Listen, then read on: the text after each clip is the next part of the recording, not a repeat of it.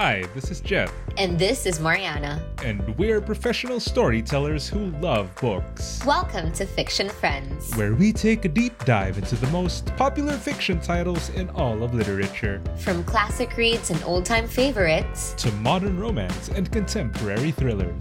join us as we discover new ways to read, look at, and talk about books. Don't forget to subscribe to our podcast so you stay up to date with every new release.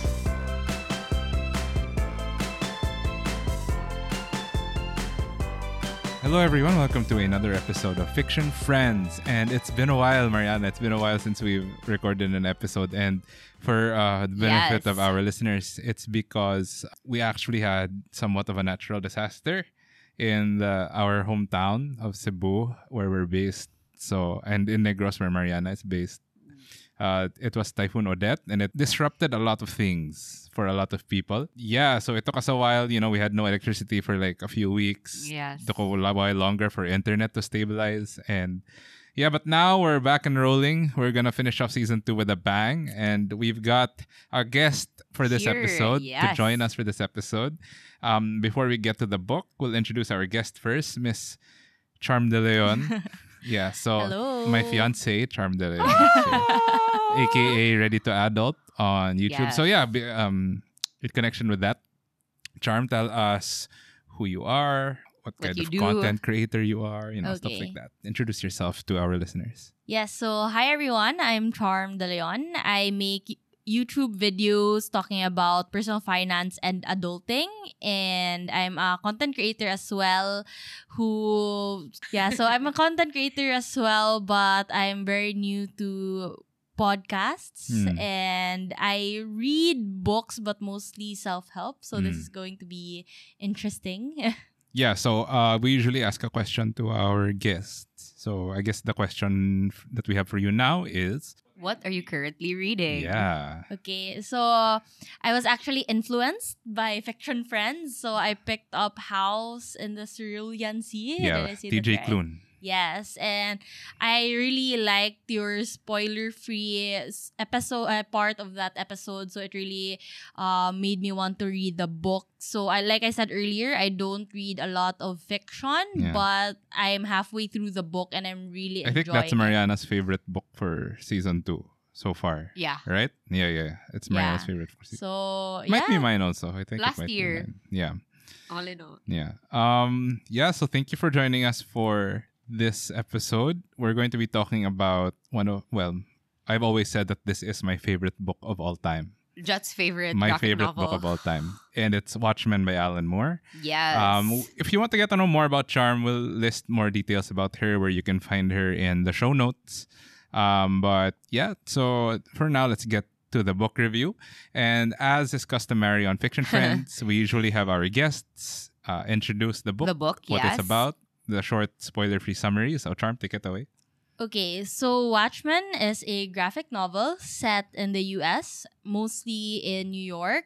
The story follows a bunch of retired superheroes that were active in the 1940s and 60s, and that their existence altered the history that we know today. So, in this version of history, the US won the Vietnam War, and the Watergate scandal was never revealed in 1985, the US and Soviet Union are on the brink of World War III. Yeah. While most superheroes are either working for the government or are outlawed, forcing them to retire, the story follows the personal development and moral struggle of superheroes Rorschach, Dr. Manhattan, the Night Owl, and others as they come out of retirement to deal with the murder of Edward Blake, also known as a comedian. Okay, that's also not a spoiler spoiler. because yeah, it's like the it's the first first. scene. Yeah. Yeah, so he was also a state-sponsored superhero. So they're trying to figure out what happened to him. And yeah, that's basically what the book is all about. Right. So, for, for people who aren't familiar with Watchmen, I don't want you to think that this is going to be like the superhero stories that you're familiar Yes. with. It's Yes. not like the Avengers or Batman or, yeah. whatever. it's very different. It's a subversion from that genre. Um, I'm very interested. This is Mariana's first time to read this book. Yes. Yes. This is it Charm's is. second It's time my to read this book. time. I think I've read this book eight times. Um, I love it that much. We'll be getting into why it matters, how many times you've read this book uh, throughout the review. But maybe Mariana, you Uh-huh. want to start us off with your fresh thoughts As for the usual, first time reader. okay. Um, so I honestly would not in a million years pick up something like Watchmen Yeah. because of the nature of the craft, and I am not a huge fan of superhero But you read graphic novels. Yeah. You read graphic Although novels. this is not as well, it is somehow like a superhero. It is, yeah, yeah. yeah, in, in its way. So the closest thing I've read to something like this is The Umbrella Academy. Ah, yeah, okay. And my preference when it comes to graphic novels are Junji Ito's works, Archie, Peanuts, Nancy Drew, and the like. Hmm. So this was really something very new to me. And I love how the premise was about masked vigilantes being hunted down by another assassin. And these heroes, because they were still called heroes, there Yeah. were parts that they were still considered heroes Yeah. Um they are very raw and real and they committed very human sins. Since again they were not specifically heroes more like masked vigilantes. So in this graphic novel since this is um a compilation there are breaks. And are every breaks. time a chapter ends there are these articles commentaries that help support the story and they added depth. And there were times I got annoyed by it because it would disrupt the momentum because um it's very koana um Thrilling. thrilling and Yeah. then suddenly okay commentary Yeah. anyway so it took time for me to remember who was who but Mm. throughout the course of reading it you'd get the hang of it I Yeah. love how the novel incorporated history in it and how, as mentioned, these mass vigilantes changed the course of history like the Vietnam War, the Watergate scandal, and the like. The timelines can be um, a little confusing at first, very, when- very confusing. It jumps back and forth. Yes. Yeah. And especially when you do not get the gist of it yet. So, yeah, well, most especially the part where a pirate shows up because it just jumps sometimes because in this book there is a comic within, a the comic. Yeah. And since superheroes were real life characters, their comics were now about pirates. So the characters are very complex. One of them is even a sex icon back in her day. Mhm. One of them is a utilitarian, and one has no moral gray area. We also have a godlike character here. Yeah. But regardless of all that, this book put me back in a slump. I had to prolong finishing it. I had to keep pushing it back solely because it was not my cup of tea. Yeah. Perhaps right literature, but wrong time. Mm. Like there were scenes I wanted so badly to just skim because it was so agonizing having to read it, especially the pirate comic. so that was really something I did not like. Yeah. But the art in itself, the graphics, they were really, really nice. I don't I hate describing things by nice, but yeah. I don't know. No, but it Impeccable. is. Amazing. Yeah, yeah, yeah. So the ending of this book is entirely up to you. Very symbolic of a Rorschach test. Everyone has their own Yeah. interpretation of the story. yeah. I don't advise young readers to pick this up as there are very violent scenes, sex, and animal cruelty. So if you so if you have a kid, maybe supervise the kid, like adult supervision and all of that, guide them while they read this. But Mm. yeah, at least it's something us adults can enjoy. Yeah. so it's a book for adults. Yeah. I want to touch on something that you said before we move on to Charm's initial thoughts. Uh yes, there are breaks between chapters and imagine we got to read this book as it as an complete as a complete work. Yeah. So imagine being alive at the time that this comic was being published and having to wait months and months before you could get the what you know what happens next in the story. And yes, as Mariana mentioned, there is a comic within the comic. And I think partly why there is a comic within the comic is because Alan Moore wanted to inject as much story as he possibly could with, within every Yeah. edition That makes sense. because if you're having to wait months and months for the next edition to come out, then at least you're getting a whole lot of story with every edition, yeah. Yes. S- along with all the like you know the side stuff, like the in between stuff, the the contextual yeah, the, pieces. the commentaries. Yeah. So um, it might be dragging to overwhelming, not dragging necessarily, overwhelming to take everything as a whole right now. Yeah, because we read the Uh, yeah, the com- compilation. complete- yeah. yeah, the- as a complete work. But I guess for at the time, it made sense to inject as much of that content as possible. But we'll get more into that later. Charm, do you want to start with your initial Yeah. thoughts? Okay, so with mine, like Mariana, I would not have picked this book up if it was me. Hmm. But I'm dating Jet. We've been together for almost four Dating years pa. now.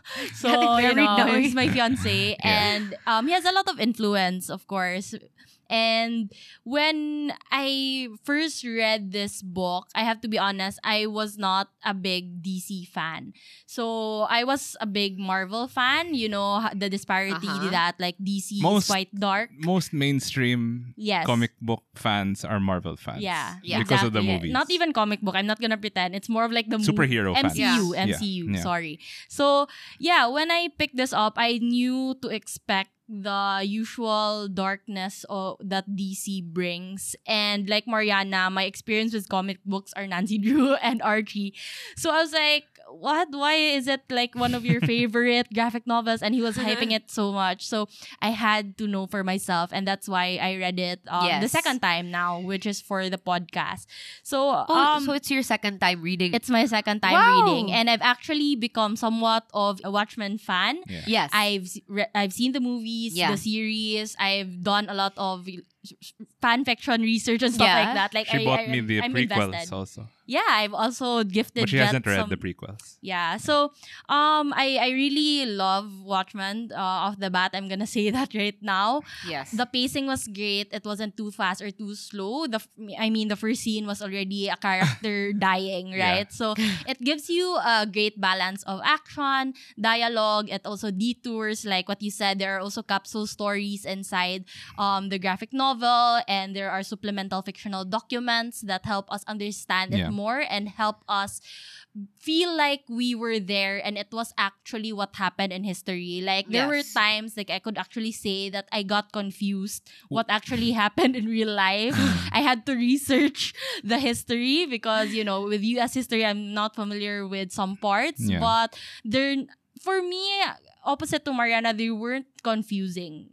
F- For me, they supplemented the story really Did well. you I watch the movie before reading the book? no, I read it first. Okay. I, I made sure to read it first. So they made everything else make more sense. And I wasn't really um, annoyed with the timeline jumps or confused or lost as well. I felt like it was fleshed out really, really well, especially with the pace I was reading it. I was reading yes. it like slow, even though it's mostly pictures. Like it gives you a lot to look at in the graphics. That's Yeah. why like I'm a very visual person Mm. and I really appreciate all the hints and like uh, Easter eggs, details, and somewhat premonitions in the graphics. So Hmm. you can't just focus on just the words with Yeah. this. Like um the visuals really really complemented well with the writing. So it was easy. It was an easy read in a sense that language and vocabulary was um, very conversational. Of course, Yeah. it's a comic,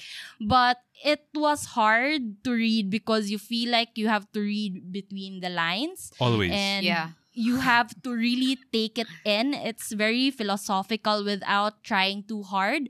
Um, not just because there are important things that you think you might miss, but there are also a lot of double meaning. And Yeah. like I said, it's very philosophical. The characters were amazing. I feel like they were. I feel like they represent different ideologies and whatever decisions and actions they did to the story fit within their character arcs. So I was in summation, I'm in awe. Like every time I read this, I get goosebumps in some parts and like reading it after, I really get so kilig and it also kind of made me sad about society. like again, it has that DC Mm. like grimness because social it. relevance is very. Yeah. This book is very social, rel- political, socially social- relevant. yeah, Yeah. a lot of those. So it really makes me think. So who do I recommend this to? I guess um anyone above 15, 18 Yeah. because like Mariana said like there it's not so much graphic as it is mature. Uh, I feel like there are so many mature things Yeah. that you have to be at a certain age or a maturity level for you to understand more. And yeah, like what Jet said, I think it's great for people who like history, particularly um, politics, maybe even superheroes, even Yeah. though it's not your usual superhero Yeah. story. So yeah. Okay. Um yeah, so the thing about Watchmen is it's hard to appreciate it unless you have that background like what Charm said. You're going to have to do research on what happened in US history, why Yeah. why is the Russian-American feud so prominent? Uh why uh, what are the issues surrounding the Vietnam War and you know all of that. But um yeah, we'll get into the nitty-gritties of it later. For now, uh, my initial review is I I have to I'm always nervous when I talk about Watchmen because this uh, despite the fact that this is my number one favorite book of all time it's it's a lot it's it's a lot of a book. It's very There's so much to unpack. complex it's very overwhelming.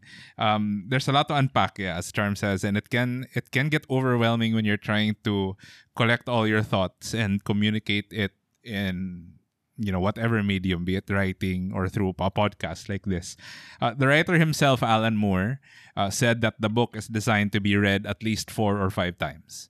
That's because certain contextual clues links and allusions only become clear after multiple readings. So uh, upon first reading uh, something that you might read may not matter much to you or it may not make much sense or it Yeah. doesn't have that much impact but once uh, this is i mean this is especially evident in the literary sections between chapters that look to provide context to the overall story I can understand how these things might seem unnecessary to a first time reader, but Yeah. once you're reading it a second time and you know where the story is headed, you get a better appreciation for these yeah. pieces because I've personally read this book, I think, as I've said, I think around seven times already. And it's true, I'm still constantly finding new things to marvel at and be amazed by. The short sell, I love this book. It's my favorite book of all time for a reason. I think it encompasses everything that I personally look for in a book. Character depth and development, number one. Complex storylines and conflict plotting, number two. I mean, the conflicts in this book, there are a lot. And they're they're so well done, they're so well executed, they're so well narrated. Um, social relevance, of course. I think any book that is deaf to uh, social issues or anything that's going on in society is is it's not going to be as compelling. Um, beaut- it has beautiful prose. Alan Moore, as weird as he is, is a great writer. Like his prose is really good. Um, and as what Charm said, uh, as what Charm said, this book is consistently paced. I don't know if you guys noticed this, but the transitions in this book in between chapters and in between scenes are really, really, really good, especially in the comic medium. Like when they paint a picture of one scene and then it transitions so Yes, to another scene and that then that's later. happening somewhere else. Yeah. That I don't know. It's hard to put it into words without spoiling it, but Yeah. the transitions are amazing, amazing. Um, and most importantly, I think this is the best thing about Watchmen. It's a timeless book. Like Yes. Yeah. um its issues yeah it, it's it's centered around the vietnam war and the cold war and all of that but there's a timelessness to the themes of you know uh human nature and social issues. social issues and uh you know the nature of politics and who gets power and who doesn't get power and all of that and it's these are all things that are still relevant today um, and I think that's the word that best describes Watchmen as a book. Central themes Yeah. and messages that are communicated in Watchmen still hold true today. That's because the book touches on, as I've said, natural philosophical dilemmas that we're just inherently designed to grapple with as human beings, like existential existential thoughts Yeah. um, what is the true nature of human beings? How do you measure the moral value of your actions or decisions? Is it moral because um, it's inherently moral, or is it moral because of how it turned out? You know, um, are we defined by what we do, or are we more defined by what we believe as people? These are just some of the examples of incredibly complex questions that Watchmen doesn't necessarily supply you the answers to, but it adds layer of perspective to the matter, and it does so through compelling storytelling. And the prose of this book, as I've said, is beautiful. Alan Moore, who by the way is also the genius behind V for Vendetta. I don't know if you, uh, Yeah, yeah. yeah. He's, he also wrote V for Vendetta, and he also wrote uh, one The of m- my favorite Batman graphic novel, which is The Killing Joke. Charm has read The Killing Joke, um, which served as the uh, the inspiration for the Dark Knight movie, which is my favorite one. Ah, Alan Moore has a lot to do with my favorite stuff. I'm just realizing that now. Um, yeah, so it it has some of the most beautiful quotes that I personally hold to memory. Like I can recite it from memory, the quotes from Mm. this book, and that's how much I love it. Um, we'll get more into the quotes later. To sum up my review, I think that one of the major achievements of Watchmen is that it also manages to produce characters who are so real in their flaws and vulnerabilities, despite the fact that they're quote unquote superheroes. Like, Yeah. I know a Rorschach in my life, I know a comedian in my life. I personally, on a personal level, I relate to Dr. Manhattan. Like, I I I've met girls like Laurie and Sally.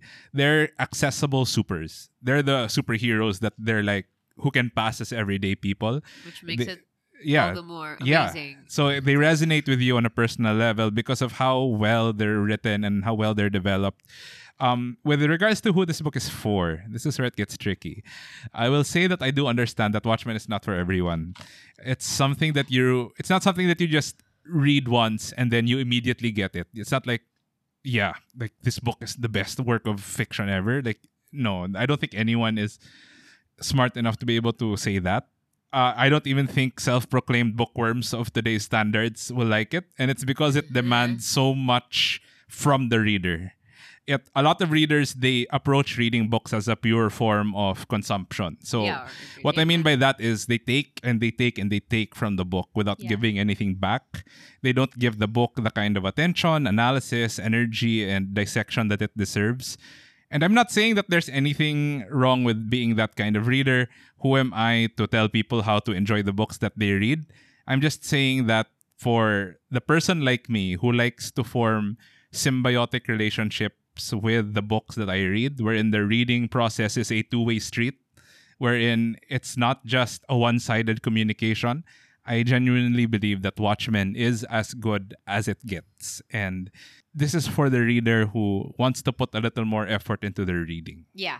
I would have to Yeah. agree. Yeah. If you're someone um, who obsesses Yeah. and f- like fangirls, fanboys over something. Yeah, because like what you did, you started Yeah. researching about. And I'm that type of person. Yeah. Like when we watch like series or movies, Yeah. that's why I don't want to get too invested because I know I'm gonna dig up like On it, everything yeah. about it. So it's for that type. Or I think it's for readers who like to repeat reading. You know Yeah. how some readers want to read Yeah. again and again. yeah. yeah. Yeah. Also, so- like I know a lot of people reread The Alchemist over and over again. Yeah. I feel like this is very similar, but like I said earlier, wherein I said that it it's not as obvious. This I was actually thinking of the Alchemist for Mm, that. So yeah, yeah. Okay, so maybe we can get to the context surrounding the book. Um, Watchmen is actually in Time Magazine's 2010 list of 100 best novels over the past 100 years. Yes. It's the only graphic novel to make that list. Um, Alan Moore wrote Watchmen with DC Comics with the provision that he would own the rights to the characters once Watchmen went out of circulation. Oh. But because Watchmen got so popular and the novel never went out of circulation and Moore never got to own the rights to the characters he created. Yeah. And he got so upset about that that he has refused to work with DC for any sequels or prequels or any other kinds of projects related to Watchmen ever since. There is a 2009 movie directed by Zack Snyder. I think it's Zack Snyder's best movie. Um, by the way, I don't know if you guys think the same. Um, everything about that movie is faithful to the source material. Um, yeah, except I've noticed. Almost everything. almost everything. There's a slight tweak in the end, but only in terms of style, but not really the content. Yeah. Like the content is still the same. Um, And it's so long. it's really long, uh, typical Zack Snyder because of the slow mo. A lot of slow mo in the in the movie.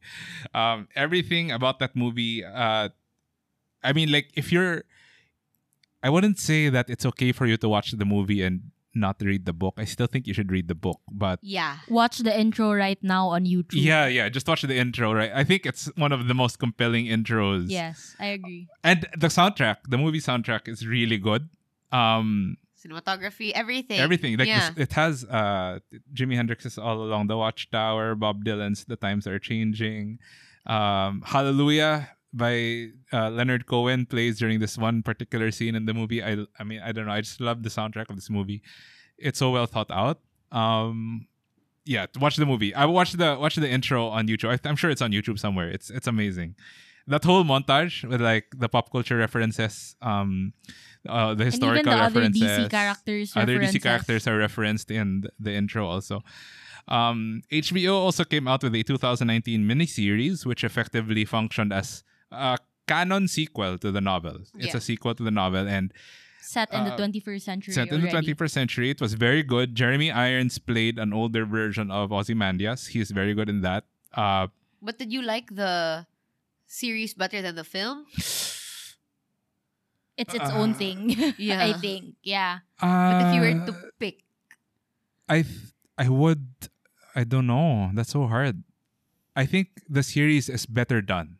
Better done. Okay. Well, it had more No, time. I would no, no, sorry. I would say the series is better received by the fans in Ah. general. But is it like very um is it similar to the movie? Because I haven't seen the series. I've It only seen doesn't- the It's a different. It's a new story. It's a new story, It's a new story. with new so characters. It's a, yeah, Yeah. There are new characters, but there. Because just it's like 40 years yeah, after. it's, it Ah, happens okay. like it's a modern day, like life after the Watchmen. yeah. okay. That that happened in the book. So it's Very it's- interesting. it's very compelling because I, it's it stays true to the whole Watchmen style of storytelling, where it's socially relevant. Yeah, I was just gonna It's say. philosophical. It proves that it's still relevant. Yeah. Yes. 40 And it- years after, they still struggle with the same things. Yeah. Yeah. I, I I recommend it. Like it, there are only a few episodes on HBO right now. that you can. I don't know if they're coming out with a season two, but yeah. I really love it. Um, there are also a bunch of prequel comics called Before Watchmen. I have read some of them, and they are they're a little interesting. They're they're they're essentially the origin stories of the Watchmen characters. So Yes. Ro- Rorschach, even the Minutemen, they get their own storylines there. The the older The batch of Watchmen. gang. Yeah. Um, I haven't been updated on the latest DC canon, but I know that the Watchmen are now a huge part of that canon. Um, Yeah. Most notably, Doctor Manhattan is interacting with superheroes like Batman and Superman in current DC canon. But they didn't used to be. Like I, I Yeah, was so shocked when I saw the movie and read the novel Yeah. that why is this not famous? Like Yeah. why Yeah. is it always just Batman and Superman? Like this is great. Like I was really yeah. asking that. Yeah, because yeah, that's it's it's such a departure from a lot The of people usual. say a lot of people say well a lot of critics said at the time that Watchmen was a departure from the superhero comics Yeah. that Yeah. everyone was used it's to. the Like anti it, it it ushered in a new age of superhero storytelling. because it's a long break from the 2009 movie Yeah. to the 2019 Yeah. series. Um, but yeah, um, I haven't read enough of the current comics to be able to give an informed opinion of it. But yeah, that's essentially all of the context around um, Watchmen. And I don't know, I just really love this book. Uh, I think. Oh wait, there's a question I want to ask you guys before, maybe before we head into the break um, Okay. for our spoiler-free section. Would this book still work as not a graphic novel if it was just pure words? Personally, for me, eh, no, it it wouldn't work as much because, like I said earlier, the visuals played a huge role on my on how I appreciated it, the yeah. story and the the the book in general. Yeah. And like Mariana, I kind of found the supplemental fictional documents like Hollis's book Annoying. not annoying, Dragging. but I didn't enjoy it as much. Okay. Yeah. So Yeah. I How would about have you? to be Yeah, you'd have, you'd have to. Yeah, you'd I have have to to agree be- with Charms on this one. Like, if it was not a graphic novel, I wouldn't have enjoyed it as much because I really like more than anything, more The than the story even. yeah. I really like the the graphics. yeah, the, yeah. the drawings, how Yeah. they were drawn, like yeah. how they how they would um, the colors are very different yes, from yes, typical. yes. And then- uh, there were um very nice color palettes Yeah. depending on the scene. yes. Yeah. because I, I can't I can't say this first because this is not like this is a spoiler, but um there are scenes that are very it would be weird to say properly drawn. Like they were drawn really nicely that they really encapsulated Like the whole realism thingy. yeah, like they really encapsulated the whole and you would have to Yeah. be so like your imagination has to work harder if Yeah. it wasn't a graphic If- novel. yeah, exactly. It's so visual, the Yeah. storytelling. Yeah, and then there were drawings that would make you gasp.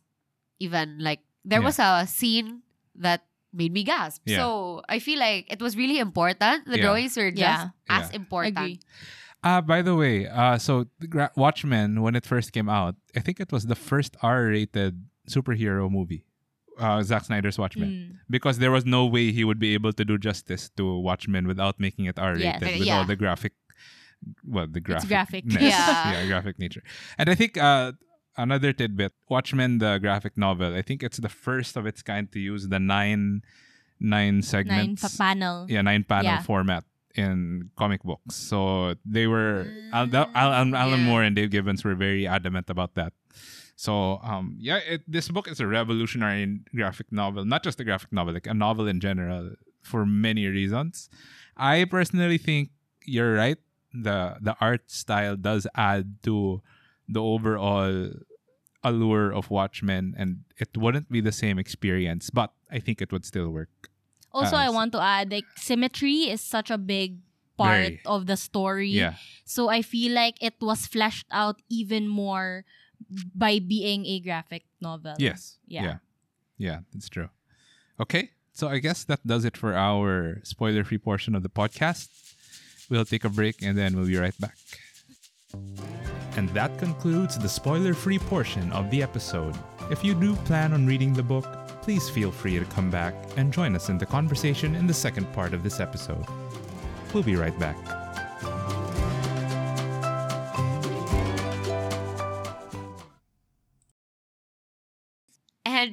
Now we're back. Hello, so, we're back. For the second part of our um, of this episode, we will be talking about the quotes, our favorite scenes, favorite characters, and Symbolisms, maybe also. Maybe we can get delve deeper into the metaphors of this book because there are a lot. yes, Yeah. And So- what we didn't like about this book. And what we didn't like, yeah, we can get into there like if we have nitpicks. I don't have any.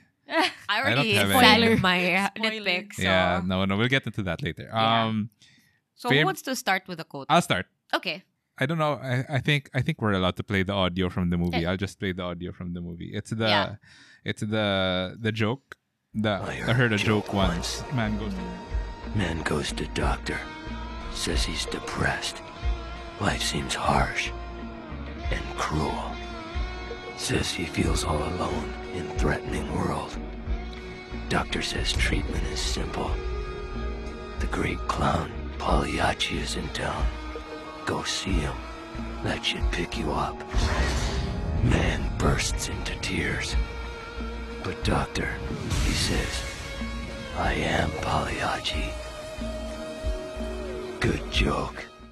I love that. I love that line.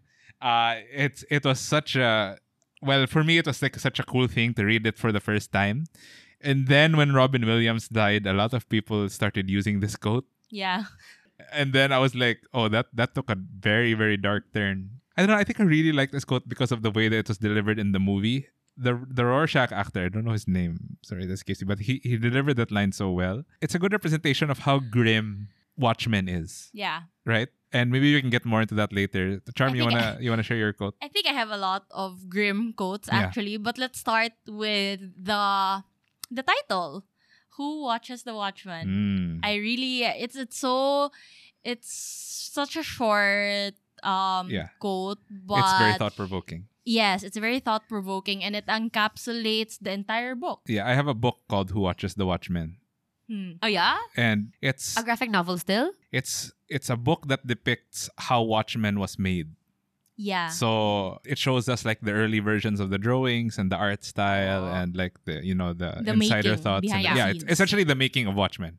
Okay. And then it's actually the most expensive book that I own. uh, I promised I would shout out my best friend Robbie. He also loves this book. It's his best. It's his favorite book.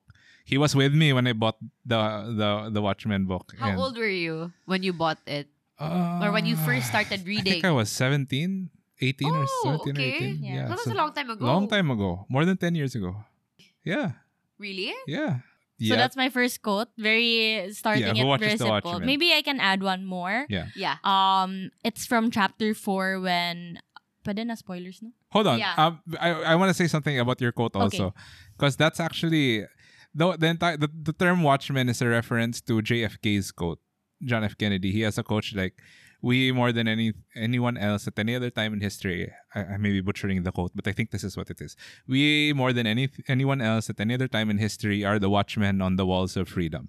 Hmm. So he Yeah. says like it's society's job to safeguard freedom Yeah. at all costs. But Alan Moore turns that quote on its head by saying, okay, if you're the watchman, then who's watching you? Yeah. Right? So, like I said earlier, I really like this because it's about accountability Yeah. F- for people who are in power Yeah. because we have this notion wherein leaders and people who are upper say. management, top management people, Yeah. they get the final say, and we're just Everything- hum- we're just servants who need to do it Blindly. blindly. follow. Yeah, so that's why th- I really like this Yeah. one. Okay. Next. Yeah, so the next one is from chapter four when Man- Mr. Man- uh, Dr. Oh Manhattan. no. Okay, fine. in That's one of mine probably. Um, there's a lot of great quotes there, like Yeah. quotable quotes, Yeah. but one of it is all we ever see of stars are their old photographs. Yeah. So again, it's very double meaning. Yeah. You can take it the literal sense, you can take it like the science route, wherein you know literally we see stars they're like years behind already. They might even be dead already. There the might be even dead Yeah. already, and then the la- another is like you know sometimes we appreciate things um, for what they used to be. for what they used to be Yeah. and then um or sometimes we appreciate things but after they're gone Yeah. Yes. so there's Like art. again so many versions Symbolic. of Many how layers. it's very Yeah. symbolic so I really like that And this book is filled with many lines that are like that, yes that really force you to think. And I think that's why this book is very exhausting. Very Yeah. Beautiful also. um, Mariana, you want to say one before we go, go back to me? Um, yeah, I only have one quote for this one, and it's when um he was the doctor of Rorschach when he went to jail. Yeah, the therapist guy. The therapist, yeah. And well, this is um, a quote from him. The horror is this. In the end, it is simply a picture of empty, meaningless blackness. We are alone. There is nothing else. And I, I like that. It's It really like, grim. And it's so bleak All of I yeah, love but it like, All- you know, it's true. yeah, yeah. Oh man, I, I have to say that again. I, I I mentioned this off the air, but that entire subplot with the therapist and Yeah. Rorschach, I I love that. I loved it. yeah, and, I really like that also. and how he he was there at the end. This the therapist. Remember uh, when the alien appeared? yeah He was yeah he was part of the crowd. But like, I his like how um because of that, diba, at first I told you na chapter 4 was my favorite. Yeah. With chapter 4 was Dr. when Manhattan. John, yeah, Dr. Yeah. Manhattan, right? The- yeah, so when I read that, the part with the therapist, I was like, um, okay, it's this better yeah. because you get. So, so I think you're more of a Rorschach kind of girl than a Doctor Manhattan uh, by hearing that. But okay, we'll see. Maybe We'll see. I don't know. I really like. I really. Okay, I Dr. think- Manhattan's my favorite. Car- but Oh, we'll get to really? that. Okay, we'll get to that. Okay. Yeah. Um, all of the quotes that we mentioned are kind of bleak so far. So Yeah. I, I'll, I'll, this is my this is one of the quotes I can recite by memory. Um, we gaze continually at the world as it grows dull in our perceptions, yet seen from another's vantage point as if new, it may still take the breath away. Then, Come, dry your eyes, for your for you are life rarer than a quark and unpredictable beyond the dreams of Heisenberg. And I love that line that the, uh, Doctor Manhattan utters to Laurie. I it it's in connection to that whole monologue development that he goes through. Yeah, Yeah. that, that monologue that he goes through when he understands that miracles do exist in people. that's actually one of my favorite That's also quotes. one of also your the, lines. the the monologue or the quote right before Yeah, what what, you just said. what did he say? So he said that he was talking about thermodynamic Yeah. m- Yeah. The, miracles. the miracles. Yeah, and then he said the world is so full of people, so crowded with these miracles that they became, uh, they become commonplace, and we forget. Yeah. I forget. We gaze continually at the world, and it, It grows dull in our perceptions. perceptions. Yet seen from another's vantage point, as if new, it may still take our breath away. Yeah. So yeah, it's a continuation. I love that whole thing. Yeah. Yeah. that, Yeah. that that that was such a that's one of the scenes that like I rarely have these like eye-opening uh moments when I read books or a lot of the time I find these kinds of scenes really sappy or corny but this Yeah. was so well done This is like the well-written version of appreciate things around you or like Or don't you take anything for granted. don't take anything for Yeah. granted. Yeah.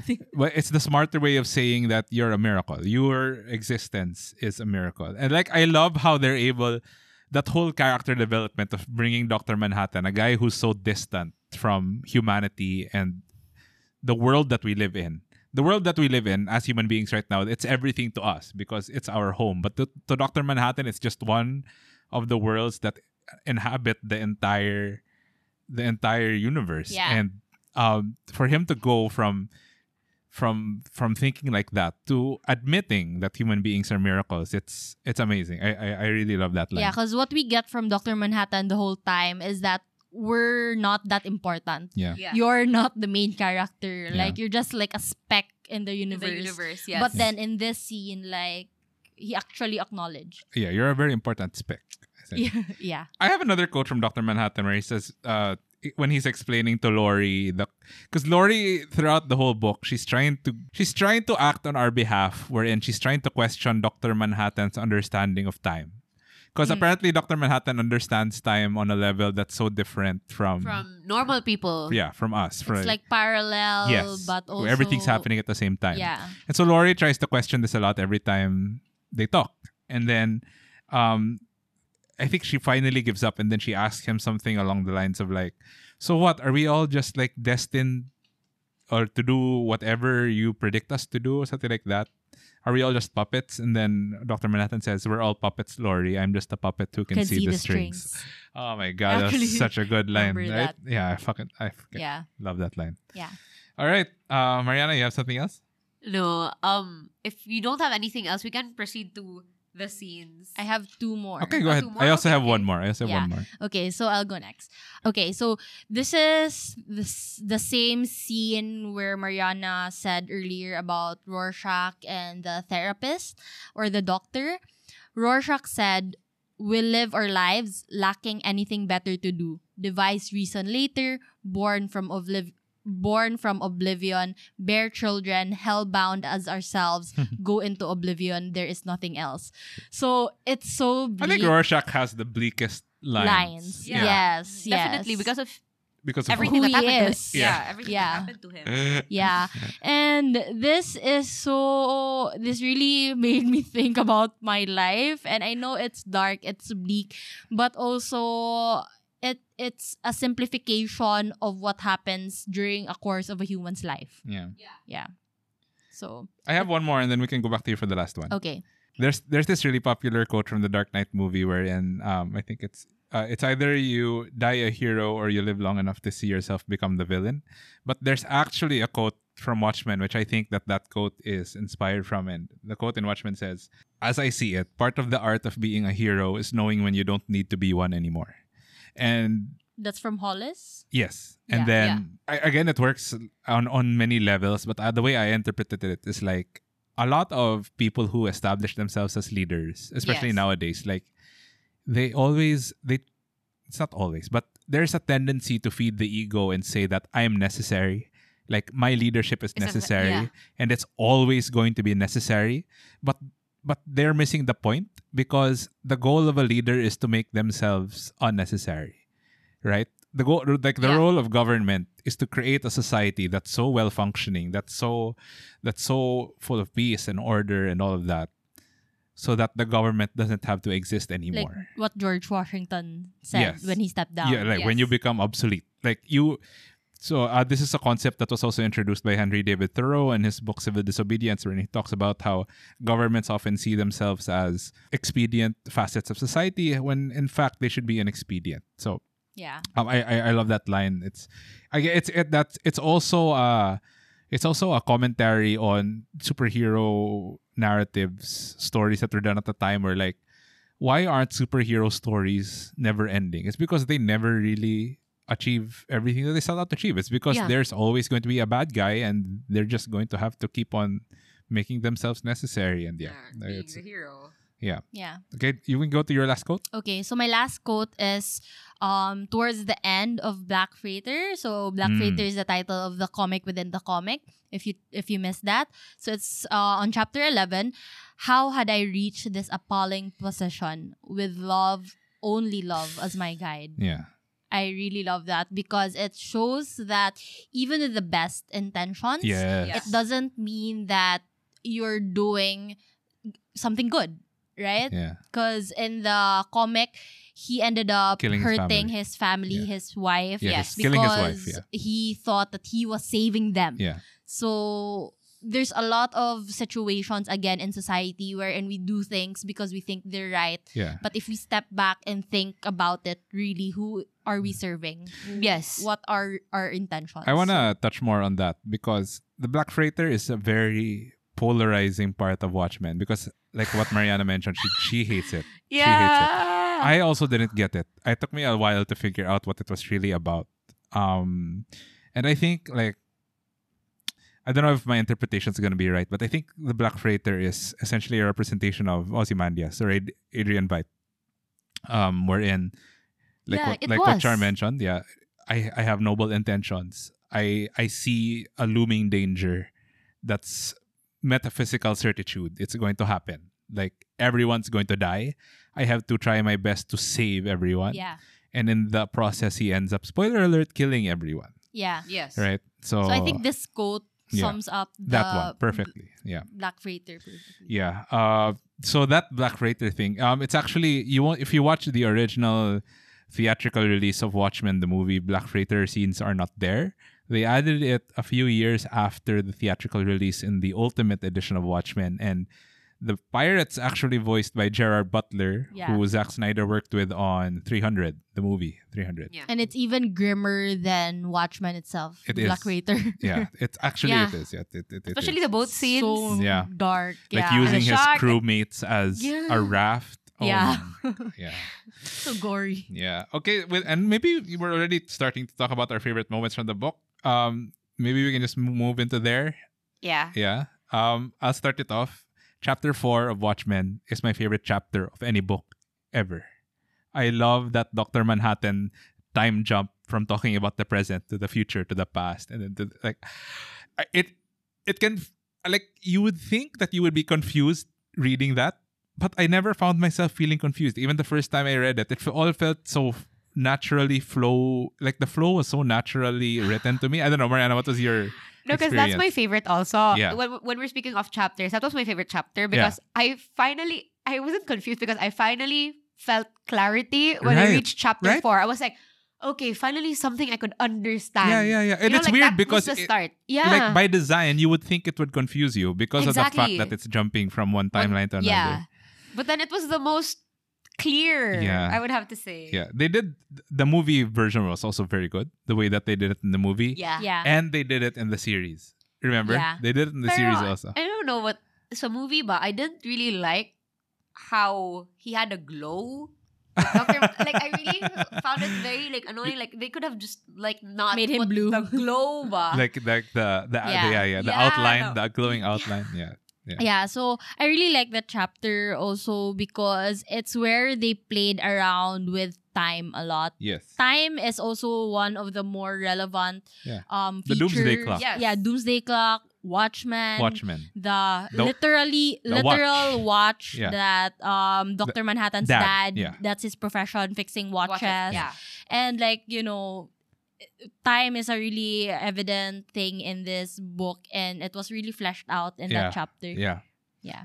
I mean, I, I don't know. It's it's so hard to put the chapter into words because it's so confusing. He spent just snippets of time between each timeline, just so you get a little taste of it, and then he brings you into another timeline to get you give you a taste of that. And oh man, that was I I I, I, I got goosebumps with that chapter. yeah. So Mariana, you wanna you wanna talk about yours? The scenes that I'm gonna speak about are not necessarily like the best chapters. It's more of like the most um appealing one. Like like that makes your jaw drop. Like wow. yeah. Yeah. Like, Go ahead. So, um, there's this scene in chapter chapter eight. Um, so it's so aesthetic. It was when Dan and Laurie were finally gonna do the dirty. In the in the was it this in the in the ship? E- They were in the ship, or was this the Ship, first time that they tried? No, no, no, not the first time. Okay, yeah, that's that- in the they're, ship. they're yeah, in the ship. That's in the ship. Yeah, they're in the ship. Yeah, so Archimedes. the color scheme was really supreme. There Yeah. are shades of violet and a bit of teal and pale yellow, and it's just really beautiful. Yeah. Like it's like one scene without words, and it's really nice. I wish, I wish we could, sh- you know, I wish I could show you how nice Yeah. it is. And the We'll next- post Instagram You know, stories. ironically, I, ironically enough, this is not this is an opinion that the fandom does not share with me, huh? But I think that sex scene is my favorite sex scene in any movie in Watchmen, the, the Watchmen movie. Do you remember? yeah. They they played it against Hallelujah. Yeah, Leonard Cohen's Oh, Hallelujah, yeah. and the It was background was, playing. Um, mer- ish- controversial. Yeah, Right? yeah, and Yeah. I don't know, like I don't know if it was the music because Hallelujah is also one of my favorite songs, but like, oh man, that was that that scene, like both in the comic and in the movie, I think are really well done, and it's it's a good representation of Dan's character. Yeah. That that scene. So maybe we can try to I unpack think that. you can tell also Mariana's an artist. Yeah, Oh, yeah, because I'm picking it based on, On the drawings. but that scene's also important for Dan's character because it's we all know like in the earlier parts he tries to do it with Laurie, but he can't get yeah, it get to it, get it up. he can't get it up. Yeah. And it's only after that scene that he does because They're in He's now- costumes. yeah. Well, They because they're in costumes, to- but also because they had just rescued the people They had in- come from out the of fire. retirement. Yeah. Yeah. So I feel like Dan ties who he is to Nite Owl more than Yeah, Dan, more than himself. right? So like he feels Similar his most Rorschach. alive as When- his As a as as Nite Owl. Yeah, Yeah, like what Rorschach like yeah. so everything that Rorschach has been telling him is true. Like yeah. you're you're you're hiding in plain sight. I mean, Dan's character. I think we have to. We, everyone's in agreement with me. Like he's very boring at the start. Like he's the most boring out of all. Yeah. out of all the characters. But then after that scene, is like Dan suddenly starts getting interesting. Like he starts fighting people a lot. Like he he got really mad when Hollis died. Right? Remember and all of that.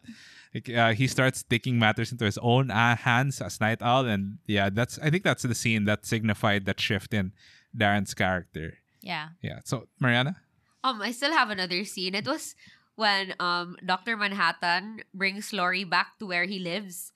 Like which one? Which part? um, it's in chapter nine, the darkness of mere being. in Mars? Was this on Mars? Yeah. Yeah. Like, and then he forgot to give Laurie oxygen. Oxygen.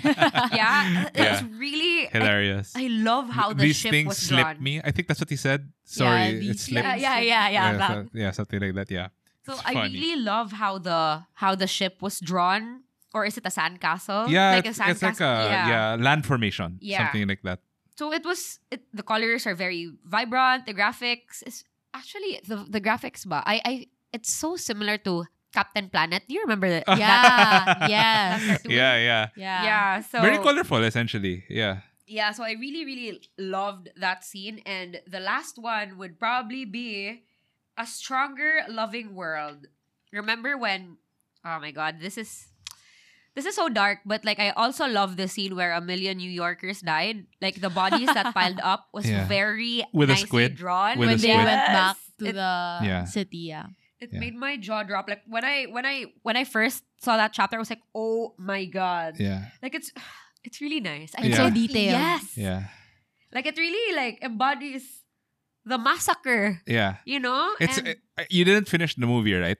no, that's why. That's In why. the I'm, movie, it's not a squid. Ay. In the movie, it's uh, nuclear bombs. Bomb. Nuclear bombs uh, instead. To make it look like okay, so I, wa- I want to ask Charm, do you prefer the squid or the bomb? I actually prefer the bomb. You prefer the bombs. Yeah. It's Oh, more good. It, it's less it, cartoony. yeah, that also cuz okay, in the in the book it was made to look like aliens attacked Earth yeah. Yeah. and that would be the reason why um the countries would drop the war and Unite. unite against a common and ex- extraterrestrial enemy. Yeah. In the Movie, movie, Dr. Manhattan Is was made responsible. framed Yeah. To be the one responsible for a nuclear bomb because he w- had abilities yeah. to Manipulate. just, you know, Yeah. snap his finger and then boom. So it made more sense To make because they to turn him into like a they- martyr or something. yeah, and they stayed within the characters. It Yeah. was um I felt like in the book the whole part are about the writers and artists that were kidnapped, kept in an island, Mm, stuff were yeah, kind yeah, yeah. of useless. Like Yeah. I didn't really But it- find them Yeah, I think no, it wasn't useless. I think he placed it there as foreshadowing. Yes, Yeah. yes, I guess. Yeah, it, there's still purpose to I it. think there were already a lot of foreshad- foreshadowing anyways, Yeah. like the Institute of Extraterrestrial. Yeah, yeah, yeah, yeah, there where the newsstand is. So um yeah, I like the movie version more Yeah. actually. And that's o- that's only the time where I respect changing Source an material. ending. Yeah. I remember But but in essence, it's that kind of the same. yeah, In in, essence, essence, it's kind yeah. of. This, I remember, and I think people will think I, I'm so weird, but it's similar to uh, when I read Devil Wears Prada. Okay. The, they also changed the ending, and I Ah. respected the movie more than the book. Because so yeah, chick lit. Okay. But yeah, I used to read a lot of chick lit in high school. Yeah. Do you have anything else? I yeah. I, I want to bring up Dr. Manhattan's symbol, um, which my I hate my best friend for. You, you already know this why. Yeah. So Dr. Manhattan's symbol, it's on his forehead. So they tried to give him a logo, right? To make him, to give him A branding. superhero. Do you remember branding. what the logo looks like, Mariana? So it's like a circle with uh with a circle in the middle and a dot. and like- then a dot on top. Yeah. So that's actually the symbol for hydrogen. And Okay.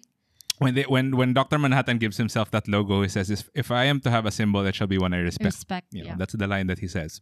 And the reason why hydrogen is uh, a is- the hydrogen symbol is one that he respects is because hydrogen is what?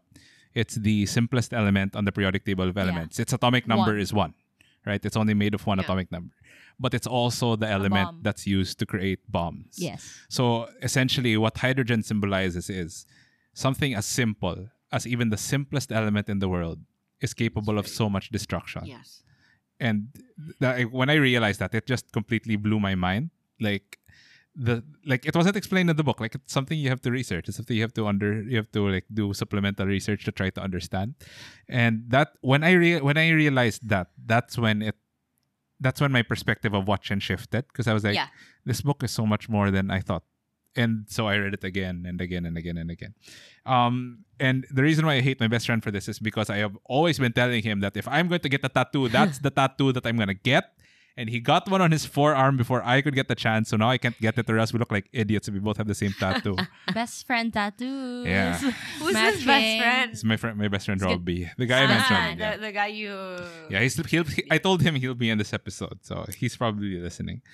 Oh yeah. I Uh, also have an okay. I have a lighter favorite moment. Okay, go so ahead. this is at the first chapter, and Yeah? it's not like it's not so deep. Yeah. It's just that okay. I'm gonna try to narrate it. So the detectives who, um, the detectives who investigated the death Oh of yeah. um, Comedian and- comedian ri- rode an elevator and the elevator attend attend okay and then the elevator attendant asked what floor you want? And they said distracted uh ground floor please. Attendant said ground floor coming up. And that line had the scene of the comedian being thrown out of the window. Yeah. so that was three pages in but it really shows you how good the book How is much about detail. yes and how much details and also in terms of combining written and visual Oh yeah. so yeah. they really work together. Jet mentioned earlier wherein there are so many Transitions. um transitions wherein they're still talking about they're still talking in one scene but another scene is already taking place. taking place but it makes sense for the dialogue Visually also. visually also Yeah. so that's like I get goosebumps every time that Yeah. happens and it Yeah. happens a lot in Yeah. the book Yeah, so, like I mean, like you, you think it happens once, and then you get like, oh wow, it's really cool, and then it or happens you think again. it's a coincidence Yeah. yeah, yeah, and then it happens again, and then you're like, the And amount so of work, cheesy. yeah, the amount of work they put into creating these kinds of transitions. It's like, who pays attention to stuff like that, yeah right? Like, oh my god, amazing. Genius. Um, yeah, so I actually a lot, a lot of my moments were also talked about by Mariana. I love the Dan Laurie sex scene also.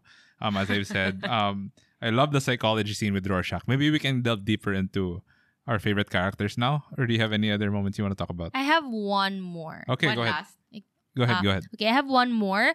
This is in chapter 11, wherein, you know, the villain, quote unquote, um, Ozymandias, reveals his plan. Is he a villain? Well, yeah, that's why, quote, quote unquote. Yeah. Um, the reason why I said quote unquote is because, It you know, depends. even if he's um okay, the reason why I really like this part is because it really mirrors the trolley problem, which is Yeah. a Philosophical. philosophical moral experiment, Dilemma. Yeah. moral dilemma, and yeah, exactly. It it drives that conversation. Is he the villain for Yeah. killing what three million yeah. New Yorkers, Yeah. or did he just save us from more destruction? Yeah. So Yeah. This is I sorry. I would add on to that. Um, this is just another example of how much it's so weird because Alan Moore works so much in the comic book world, but he hates the comic book world a lot because he he creates satire of it. So like in in in the final scene, uh, as you said, Veidt or Ozymandias is explaining his final, you know, his evil plan to the heroes as they arrive, and then they're like, "No, we're gonna stop you," and then and then Ozzy's like, "What? Do you think I'm gonna give you a chance to even stop me? I pulled the trigger like 30 minutes ago or something like yeah, that." yeah, yeah. That's So also a it- funny He really scene, said, yeah. like, do you think I'm some cheesy villain? Yeah, so it's like Alan Moore's slight dig at usual storytelling yeah, of yeah, like yeah. you know like how the evil guys like take the time to explain their plans. to that, I I love that detail. Like I pulled the I pushed the button like five like thirty minutes ago. Like, Yeah. ah, And then genius. um lastly is just um about all the other hints. So um smiley faces Yes. are plastered all around really subtle smiley it's face the with a blood symbol, right? with a blood dripping on it. yeah, But I really And love the then- movie, huh? Yeah. Like when Yeah. they first showed the smiley Yeah. and the, The blood. blood, yeah. Oh And ag- my god. And again, it's another um what do you call that? It's a What? butay na lang symbol, symbolism yeah. So it's another like symbolism. Also like nostalgia, which is The the, per- cologne. Yeah, the perfume, or cologne by Ozymandias. Adrian Veidt. yeah.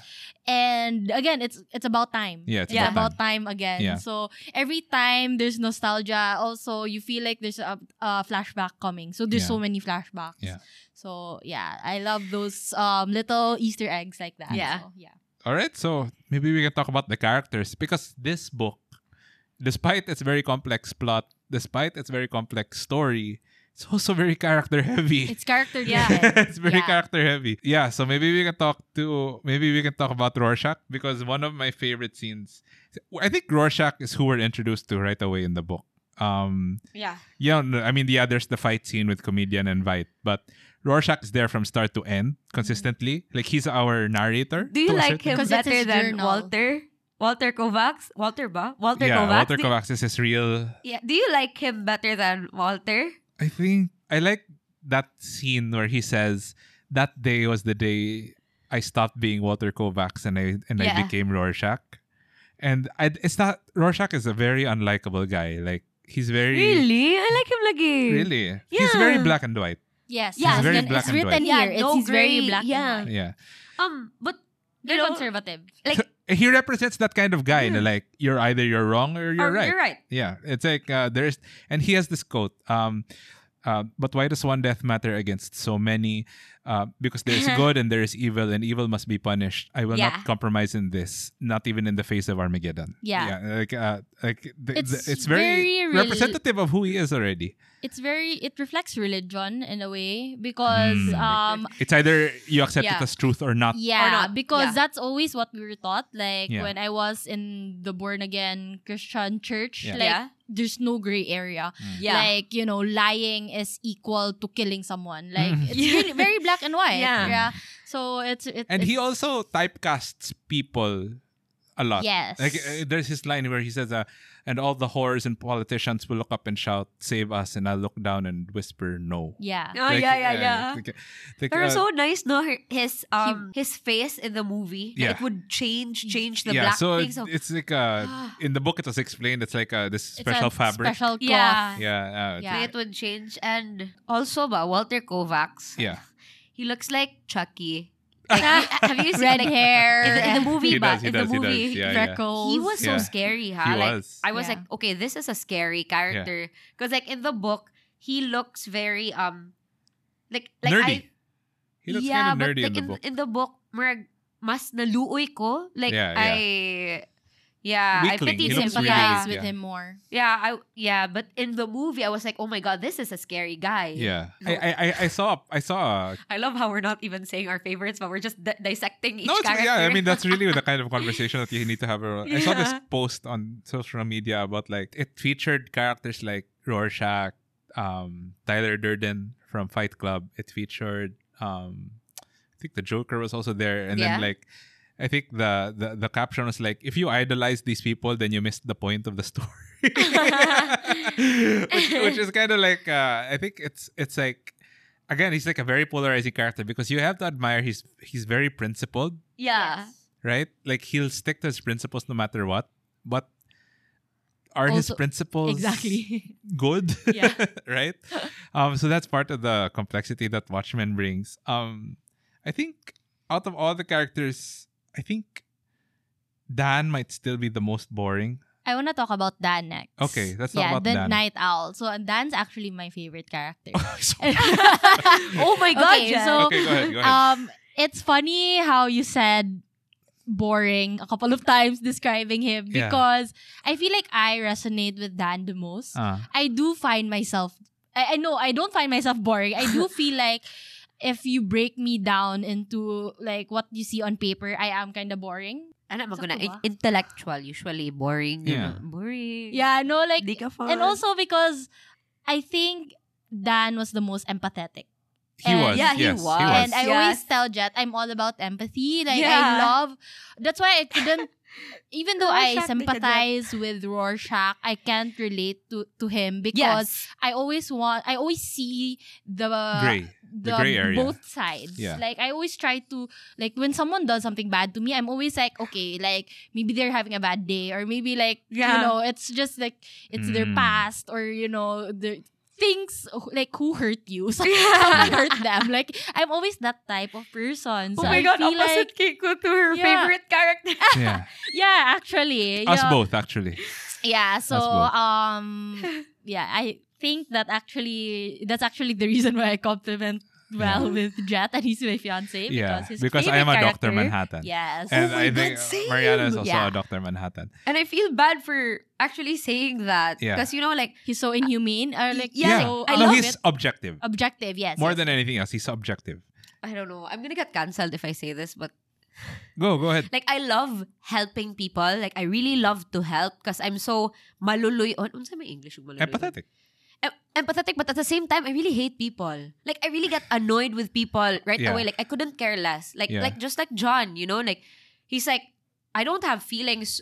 I forgot which chapter that was, but at, I I believe he discussed something like, I, I don't have feelings for these people. Yeah. So you can't, diba, when Laurie Right. was like begging him Right, to right. like Help- help, help and then he's like, yeah, but I can't, I don't have Yeah. feelings. Like there's nothing Yeah. for me there. You were my only remaining link to Link to human- yeah. And then and then she bailed, so like he, he bailed. But yeah, I mean, That's why I love yeah. John. He has a quote also like I'm tired of this earth and its people. and, Yeah. like, something like that. And then he, he that's when he goes to Mars.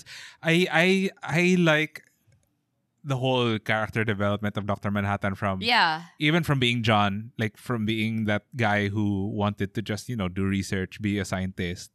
Um he he want I wouldn't actually he wanted to be a watchmaker like his dad, Yeah. but his dad told him to, you know, pursue something safer, quote unquote safer Yeah. for his career, but he, it, it ended up killing him, like, quote unquote killing him. Um, yeah, I. But the reason why I love Doctor Manhattan so much is this is because he's able to force people to elevate their thinking. Yeah. Like he doesn't. He's never going to stoop down to someone else's thinking Thinking, yeah. because he knows that he has an a more sophisticated uh, level of thinking. Super.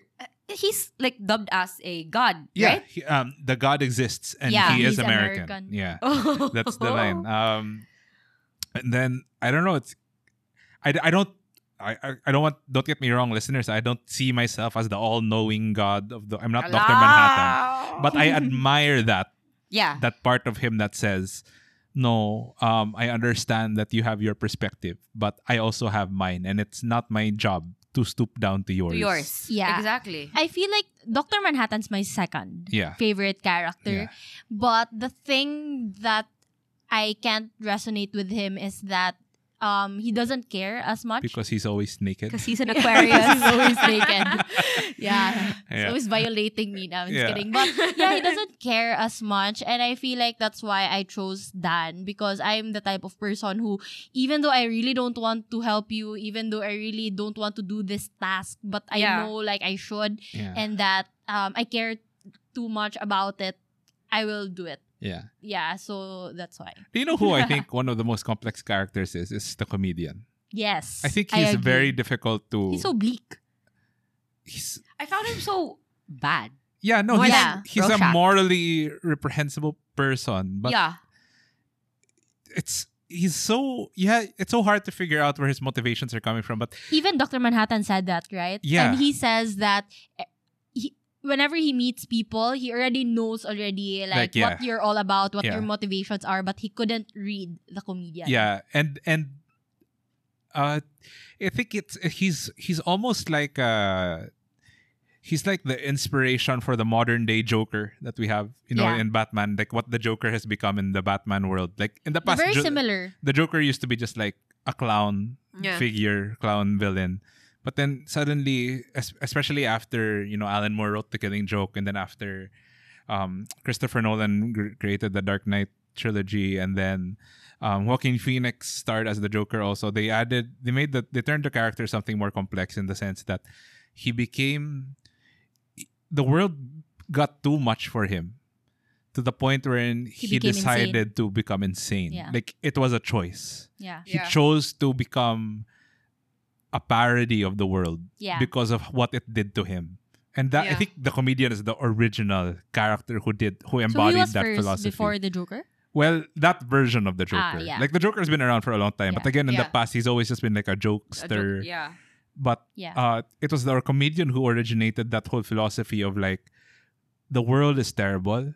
So Yeah. I'll just choose to make a joke of it. Yeah. So it can't it can never beat me. Yeah. It can never have a power over me. and that's why he broke because he he was faced with a situation that was so much more crazier than he Yeah. ever thought possible yeah. that he broke Yeah. and Yeah. he was yeah. and he cr- started crying he and all cried that. to Moloch I mean, yeah. he's yeah, he's he's a terrible human being, but um, he's so complex. yeah like he the one he killed the Vietnamese, the Vietnamese girl? girl. did you see? Did you get to that part in the movie? that was crazy Yeah, yeah, yeah, yeah. Oh yeah, my yeah. God. I, I saw that. And then he was like blaming pa, John. Yeah, Like, why did you? you could have stopped it. Yeah. You could have okay stopped it. yeah. um maybe we can talk about Wait, maybe hold on. Yeah, I wanna Okay. like maybe let's talk about that scene further because Okay. yeah, there's there are actually multiple. There are many times in the book wherein John hints at his impartiality.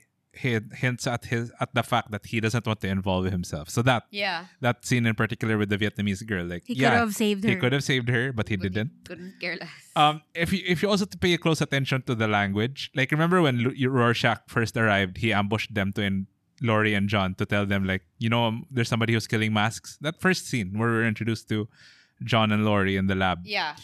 Yes. and then Laurie's getting really mad at Rorschach because you know he smells bad and like and all of that, and he's not supposed to be there. trespassing yeah, he's trespassing. And then John says, it's very subtle the way Alan Moore wrote this, but he says, he asks Laurie, Are you upset? And then he he turns to Rorschach and he says, It seems like you're upsetting Laurie. That, that's the word he uses. It seems like you're upsetting Laurie. So He's it's, not sure. he's observing that Laurie is upset based on Yeah. contextual clues, but he can't know for sure because he does not have empathy. Yeah. Because he he is impartial from that situation. It's like it's word choices like that, very subtle, but it's very indicative of who he is. And then once you read the book again, you'll notice it's always like that. He never he never asserts Uh, yeah, emotions. it's yeah. all observations. That's why he Uh, sounds robotic yeah. sometimes. Yeah. Like, Like I- he was programmed to brilliant, say those brilliant, things. Yeah. brilliant, brilliant. Okay, who, that, Okay, what now were you gonna let's say? maybe we can talk about Ozymandias or Adrian Veidt. So Oh yeah, he's he's also a character. yeah, like for me, he's like uh like he wants utopia, right? He's uh like idealist. like he's the idealist, idealist. like yeah, more communism. yeah. Yeah. It's almost like uh like uh, Very we're going to achieve utopia at whatever Cost. whatever cost. Yeah. whatever it takes, whatever means So possible. that's why I don't know. That's why that's also why I didn't really like him also. And that's why it al- when he's in when he's talking or stuff like that, it always presents a moral dilemma Yeah, because it sounds like he's saying something that's good. Like Yeah. it's something that we all want, yeah, but it's always at the expense of something else. yeah. So see, Adrian, he idolizes Ramses. Alexander? Yeah, Ramses uh, the otherwise second. known as uh, Ozymandias, otherwise known as. So um, yeah. So he was actually responsible for the. I'm talking about Ramses. He was responsible for the advancement of human civilization. So Yeah. he was responsible for groundbreaking research in science, philosophy, literature, and all of that. Um, he oversaw that development in that era of human civilization, and I think that's I um what Ozymandias tried to the uh, what Ozymandias, the Watchmen character, Adrian Veidt, wanted to he wanted to replicate that. He wanted to leave a legacy that would usher people into a higher state of existence.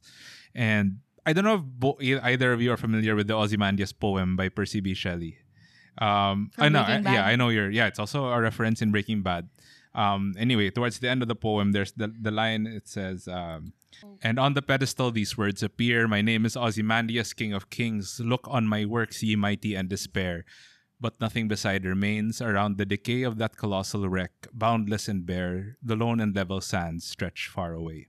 So the poem is a, is a metaphor for um, this colossal statue of Ozymandias, of Ramses, and it's broken in half. His head is on the floor, it's on the sand. And there on the pedestal it's written, Look on my works, ye mighty and despair. So he's bragging to all of the mightiest people in the world. He's telling them, Yeah, you're you might be mighty, but look what I've done. Look what I've created. And but the irony is the lone and level sand stretch far away. There's nothing there. It's all sand. It's just a broken statue in the middle of the desert. And it speaks of no matter how great you might be for your time, everything that you create is eventually going to disappear. It's eventually going to be deemed irrelevant. And I think Adrian Veidt, the fact that Adrian Veidt missed that point is really, it's really cool.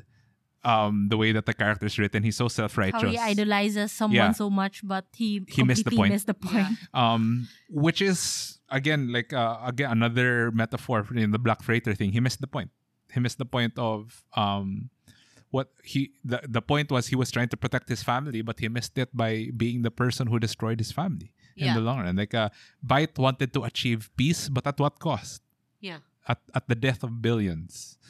And I don't know, like uh it and I love that Veidt's character in particular gets explored even further in the series, in the HBO series. Um so that I really recommend that Because I think he's the only one alive.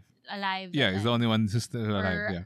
active. Or yeah, featured. or yeah, yeah. Um last character, Sally? Silk Spectre. Yeah. So it's There are two of them. Yeah, the mom, The and, mom the and the da- daughter. yeah. I don't know if I find Dan boring. Um, I find Sally just as boring. Yeah. I think Sally for me, like, she's just there. And she's the only female character, which makes me sad. Cause Or Laurie. I mean, yeah, I mean the the Silk Spectre is the Yeah, only yeah. female. Yeah, but I think this is the thing with Alan Moore. I don't think he's very good at writing women characters. Mm. Because like all women here are objectified, and ninety percent of them are prostitutes. Yeah, so, the the silhouette was murdered for being a Yeah, lesbian. for being a lesbian. Um, So it's so but hard it's to also pick up. indicative of the period this Yeah, was yeah, that's also true. The setting. Because at that time, There like no that's woke when like feminism was starting to, Yeah. to Yeah. emerge. yeah. Um, The movement. but I think Sally also represents like the kind of person who's trying to figure out how she fits into everything. Mm. Like she she doesn't have an identity of her own because her mom groomed her to be Silk, Silk Spectre. Spectre. And yeah, Silk Spectre. And then after that, the government hires her to be what? John's sex toy, essentially. And so after when once once she says she's tired of that, she's she's trying to explore who she is. And like yeah. she finds Dan and Mm. Dan's I like also trying to figure I out like who them he both is. together. Yeah, and uh, I mean that whole dynamic between the two of them, it yeah, it adds a lot of uh, layers to the story. They're not as extreme. Yeah. They're the median. That's why. They're the median characters of the of the story. Maybe that's why they're deemed they're perceived as boring Yeah. because they're the they're the gray. They they fall within the gray area. areas. Yeah. I love the twist. Did you see the twist coming? Which one? The, ending. Com- the comedian is her dad. Ah, yeah, Ah, yeah, yeah. yeah, yeah, Okay. yeah. Yeah, I, yeah. I, yeah. I, I- I figured f- that I out. actually Oy. don't- I didn't. I don't remember if I saw it coming. That's why I'm asking you because it's still fresh with you. Yeah. Yeah, yeah. Um, yeah. What did you think of that twist? Wala, uh, no impact. it, I I think it it presents again another very complicated Yeah, because I thought Um, the girl was part raped, of the story, mom yeah. was raped, and then attempted rape, Attempted rape. and then they still ended up Romantically go- involved. yeah. involved after. Like Yeah. it, it wasn't shown anymore. It was implied. But again, let that shows again how complex people are. Yeah. And that's actually why John realized, right? The miracle. the miracles exist Yeah. because your mom should hate your dad. But he, but they made you. yeah. That whole So specific a form. that yeah, distill life in so specific a form. Oh my god, I can't believe these lines. They're they're, they're just stuck in my mind. um, Same. Yeah, so I think that I've, I I I think I've exhausted all the moments. I'm sure I'm still missed. I'm probably gonna read Watchmen again, like I, I think year. I might reread it. yeah, you to should. like it even more. Yeah. Or something. Yeah. Um. I, I. I. If you're if you're reading Watchmen for the first time, Yeah. don't expect to get the same kind of appreciation that I have for it now because it took me multiple readings also.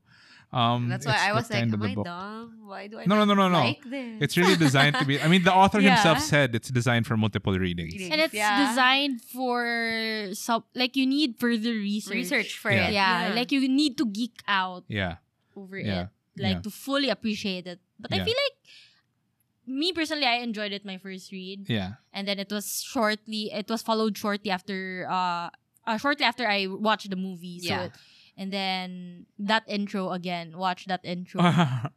yeah. Yeah. Wait, are, are you talking about the fight scene intro or the montage? No, the the, in, montage. the montage intro Yeah, because yeah, it's so like I can remember really. It's like mo- some of the scenes there. JFK they're dying. famous. They're Yeah. famous events ha- that happened Happen- in, in yeah. and the I world. like how they're like intertwined. Neil Armstrong Yeah, on the moon. the flower, Yeah, yeah, yeah, yeah. the hippie girl, and then um, Oh they- yeah, yeah, Yeah. that part. they altered history, and then the sailor kissing. It it was It in the movie. It, it was, was the silhouette. lesbian, Yeah. and uh, it I was the- forgot about yeah.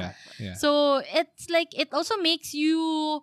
Me personally, I researched some of the photos. I had and to what I had to explain happened. to you the reference of the Yes, flower and the yeah. gun, diba? I had I to mean, explain that to you. I, it's a familiar photo. Yeah, it's a familiar photo, but like you, and also Batman was referenced also like Yeah. his parents never Nite Owl. dying yeah.